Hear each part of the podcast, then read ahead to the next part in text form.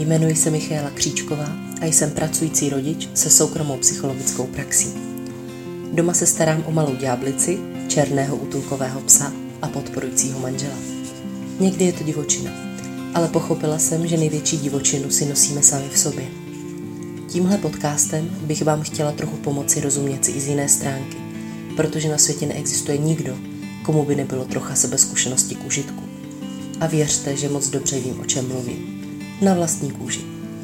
Tak se pohodlně usaďte a ponořte se do sebe. Vítejte u Everybody Talks. Ahoj, ahoj, já vás zdravím u dnešního podcastu.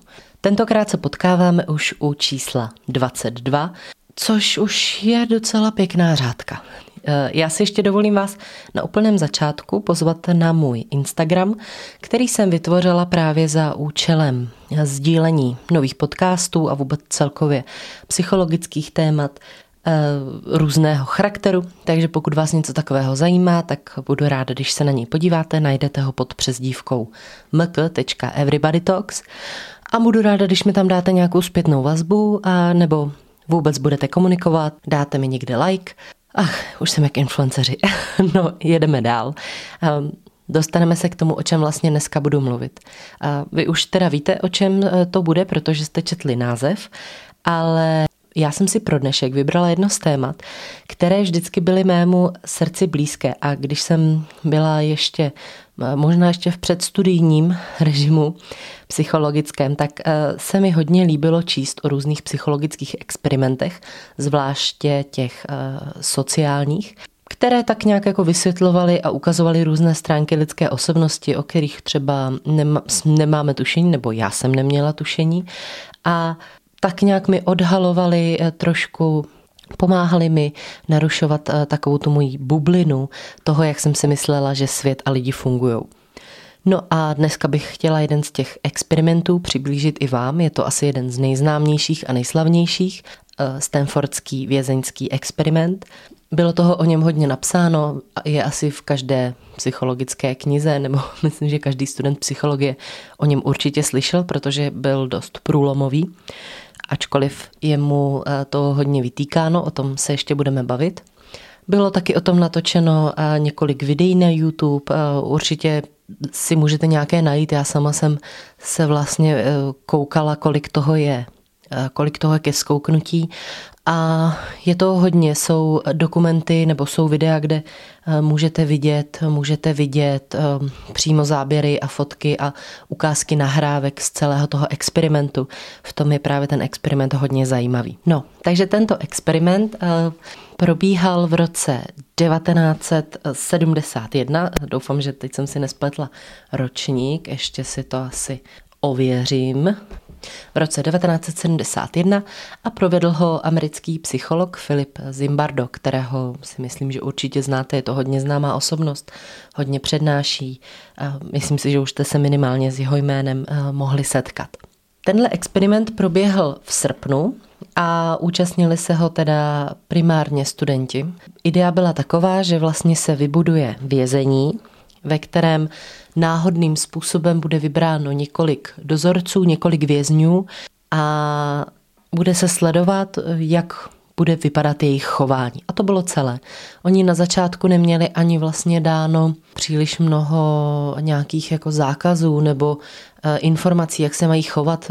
Vězňům bylo řečeno, že mají udržovat pořádek eh, a dodržování pravidel. Vězni měli pak eh, taky několik svých pravidel, o kterých taky budu mluvit.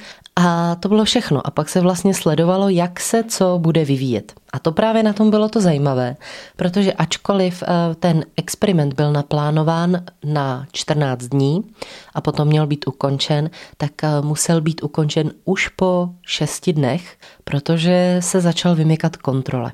Bylo to vlastně hodně o tom, že eh, tak trochu se utrhly ze řetězu praktiky dozorců a a několik vězňů se psychicky zhroutilo, museli být i propuštěni mnohem dříve. Jeden z nich eh, se zhroutil už po třech dnech pouhých. A další zajímavostí je, že vlastně Filip Zimbardo byl také součástí toho experimentu, eh, hrál tam eh, ředitele věznice, celé, celý experiment vlastně se svým týmem sledoval. Měli několik kamer, nahrávali většinu, většinu života v té věznici, ne všechno, na to neměli dost materiálu, a taky měli mikrofony ve všech celách a tajně odposlouchávali hovory vězňů, tak aby vlastně eh, mohli mít co nejlepší pohled do jejich eh, vnitřních procesů. Taky si psali deníky. A co ještě důležitá věc, nebo to vám povím pak. Úplně na začátku byl inzerát. Byl inzerát, protože za účast v tomhle experimentu se samozřejmě platilo, takže se přihlásilo mnoho lidí a byly s nimi provedeny docela náročné pohovory, aby vlastně mohli eh, dát stranou lidi, kteří vykazovali nějaké patologie, nebo by bylo riziko, že ze zdravotních důvodů by například nebyli schopni to zvládnout, nebo vůbec obecně, aby to nebyli lidé se sklony například agresivitě. Bylo vybráno 24 úplně normálních lidí, úplně normálních, s většinou studentů. Právě eh, dalo by se říct, že to byli teda vyrovnaní a zdraví jedinci. A když se jich ptali, kterou tu roli by si vybrali, kdyby teda mohli, tak nikdo z nich neřekl, že by chtěl být dozorce. Všichni raději chtěli být vězni. To jen tak eh, na začátek, že dalo by se totiž možná říct, že ty vězni nebo že ty dozorci mohli být lidé, kteří si potřebovali něco kompenzovat, nebo je obecně násilí přitahovalo. Není tomu tak. Ten los, eh, kdo bude kdo, kdo bude hrát koho, proběhl zcela náhodně a přesto ten experiment se poněkud zvrhnul. Začátek experimentu byl eh, vlastně už tehdy, když eh, byli o den dříve pozváni dozorci, jednak aby si vybrali své uniformy, dostali obušky, dostali brýle, zrca, takové ty, takové ty pilotní, nebo jak to nazvat, brýle prostě díky kterým jste jim vůbec neviděli do očí, což samo o sobě přináší zase novou úroveň takové jako anonymity, člověk se zatím může schovat.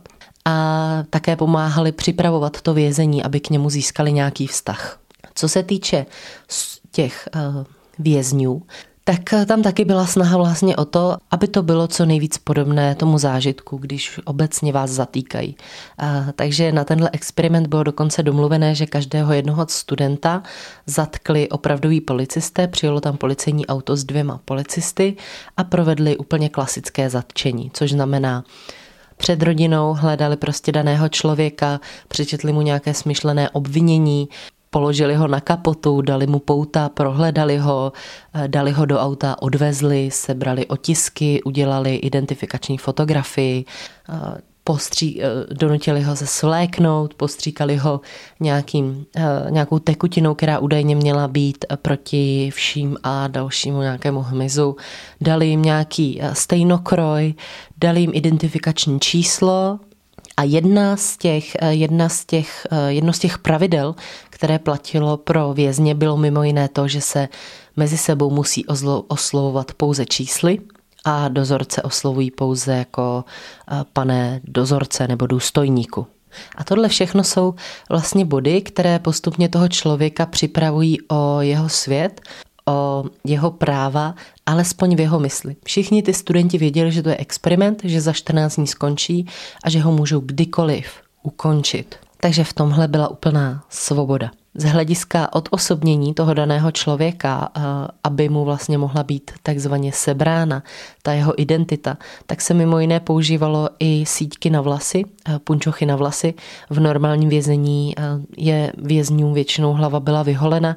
Tady samozřejmě nechtěli jít do takových extrémů, ale celkově se snažili napodobit ty dané podmínky a Vězni si často stěžovali, vlastně měli i tam několik pokusů o stávky, o vzpoury, které byly poměrně drsně ukončeny, ale e, i když se snažili, tak vlastně nikdo ten experiment sám o sobě neukončil. Vždycky muselo dojít k nějakému e, sesypání, e, k nějakému zhroucení nebo strachu o třeba fyzické zdraví, aby byl ten daný jedinec ze, ze svého exper, nebo z experimentu ukončen.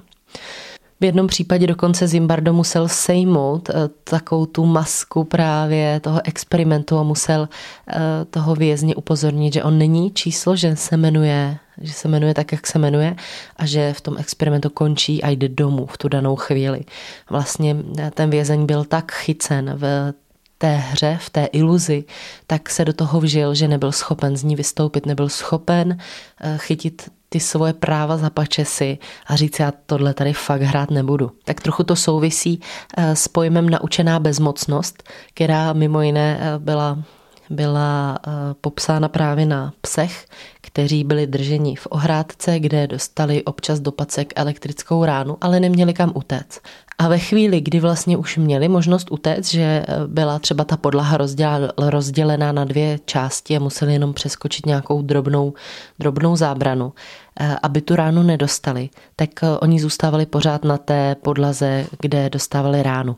Ne, nešli pryč, nepřeskočili a to je právě pojem naučené bezmocnosti. A i ti vězni se po nějaké době dostali právě do tohoto stavu, kdy nebyli ani schopni vlastně vystoupit z toho diskomfortu. Dokonce se, dokonce se věznicí uh, nesli pak takové informace, jako že je nenechají odejít, že vlastně to není experiment, že to je realita, a došlo tam úplně k takovému stírání toho, co je pravda, co je lež, um, co když mi tady všichni lžou, co, co když vlastně jsem se dobrovolně dal v šanc tady nějakému šílenému experimentu.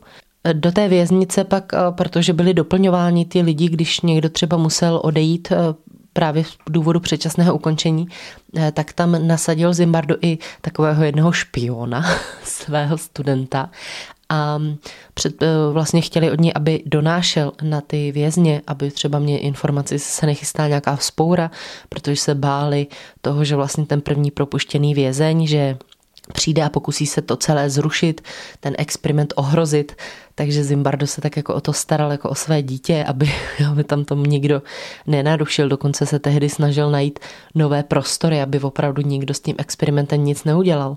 A takže se tam takhle dosadil svého zvěda a vlastně ten velmi rychle v rámci hodin eh, přešel na tu druhou stranu těch vězňů a vlastně odmítl na něcokoliv říkat. Odmítl říct, kdo třeba ukradl nějaké klíče, protože prostě eh, chtěl s nima držet partu a identifikoval se s nima a eh, vlastně to prostředí bylo jako extrémně přesvědčivé. Oni tam dokonce dělali i návštěvní den, aby se vlastně rodiče přesvědčili a přátelé, že je všechno v pořádku.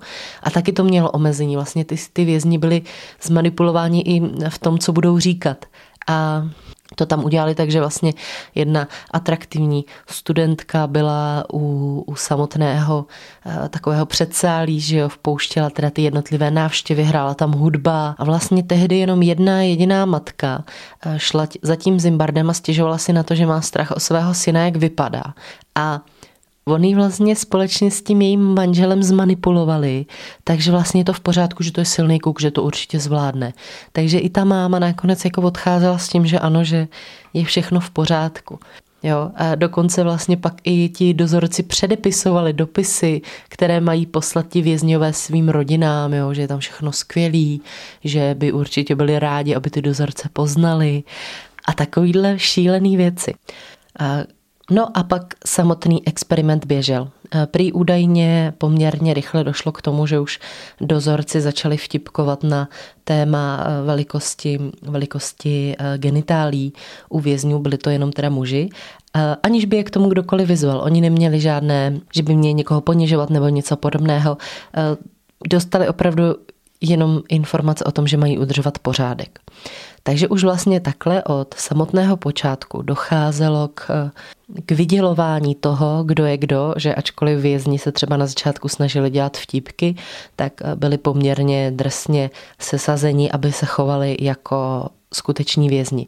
Další z těch pravidel mimo, bylo mimo jiné to, že nesměli o tom, co se tam děje, mluvit jako o experimentu, ale no, jako o skutečném vězení.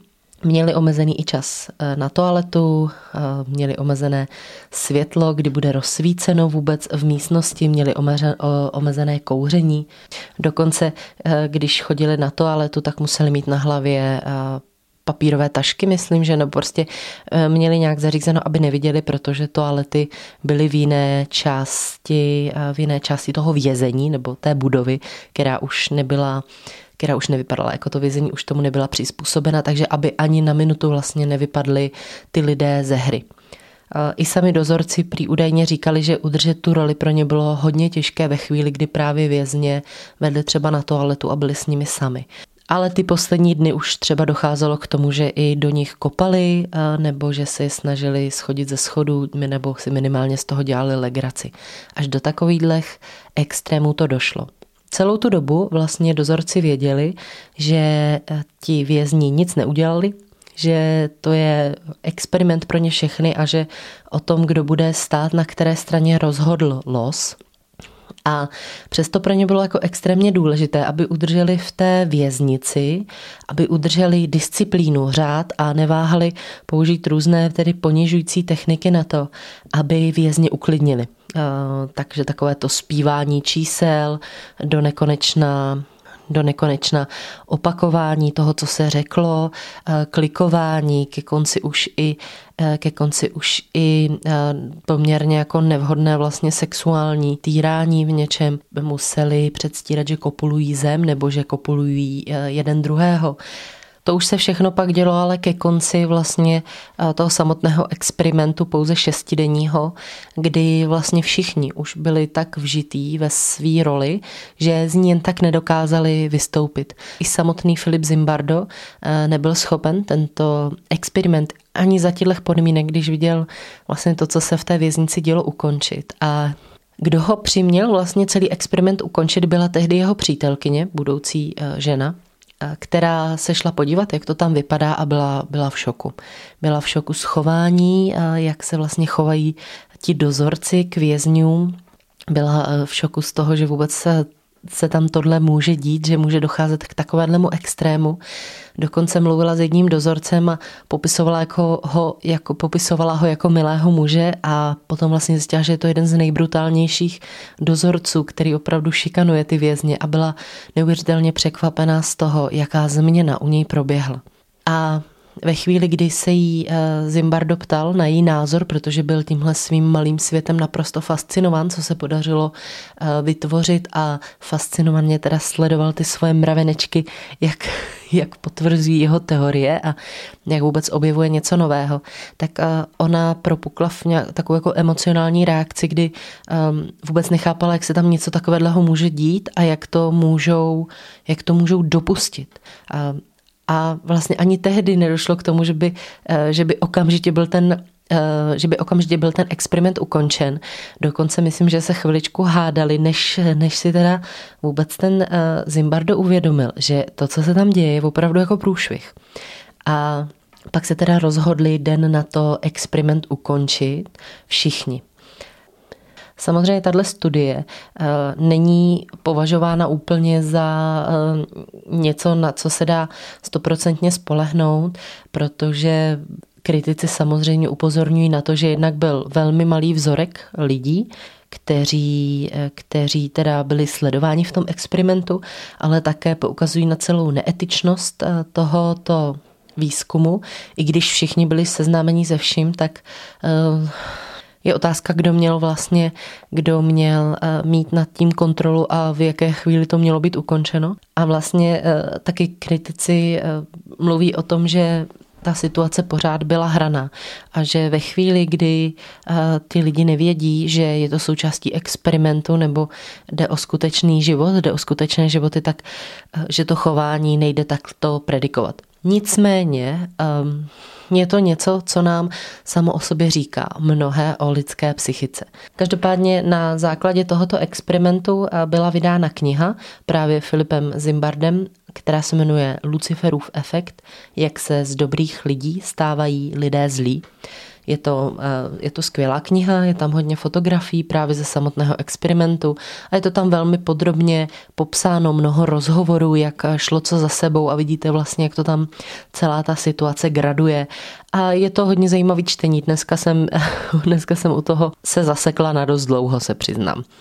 A má teda přes 600 stran, takže doporučuji doporučuji hlavně nadšencům.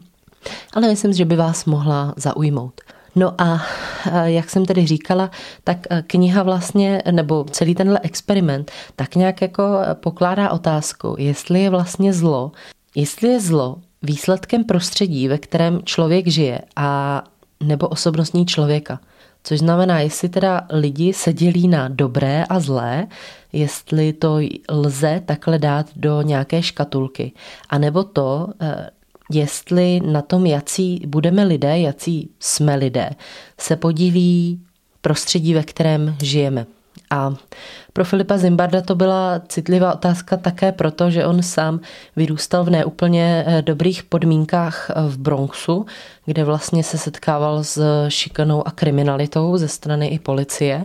Takže samozřejmě viděl mnohé lidi, i dobré lidi dělat zoufalé činy. Takže asi i proto je to pro něj nějaké citlivé téma, kterému se ve svém životě obecně poměrně věnuje.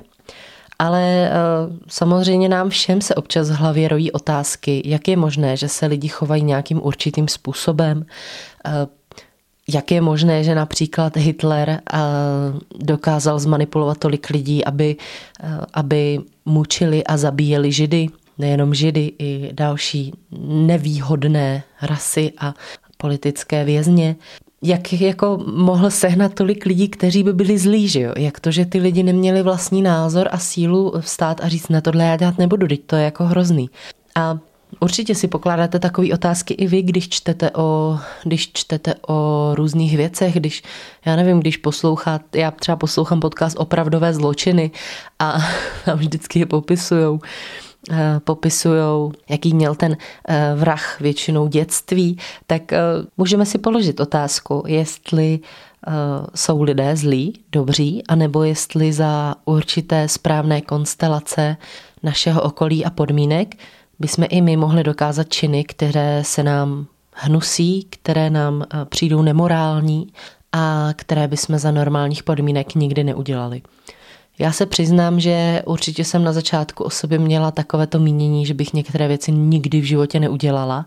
A čím víc toho vím, tak, tak vlastně jsem si docela jistá, že by, eh, že by jsem to bez ztráty kytičky asi nezvládla. Jsem vděčná za to, že nemusím být v takovéhle situaci. Eh, jsem ráda za to, že podobné experimenty v současné době eh, není možné provádět právě z hlediska etičnosti. A vy sami si pak můžete položit otázku, eh, jak vy vnímáte dobro a zlo a jak je třeba možné, že tolik lidí v čele s psychologem a tolik lidí, kteří byli studenti vlastně na katedře psychologie, tak jak je možný, že z nich, ze všech lidí, kolem 50 lidí, že to spochybnila jedna, jedna žena. Jenom jedna žena upozornila na aspekt etičnosti a na nutnost ukončení toho.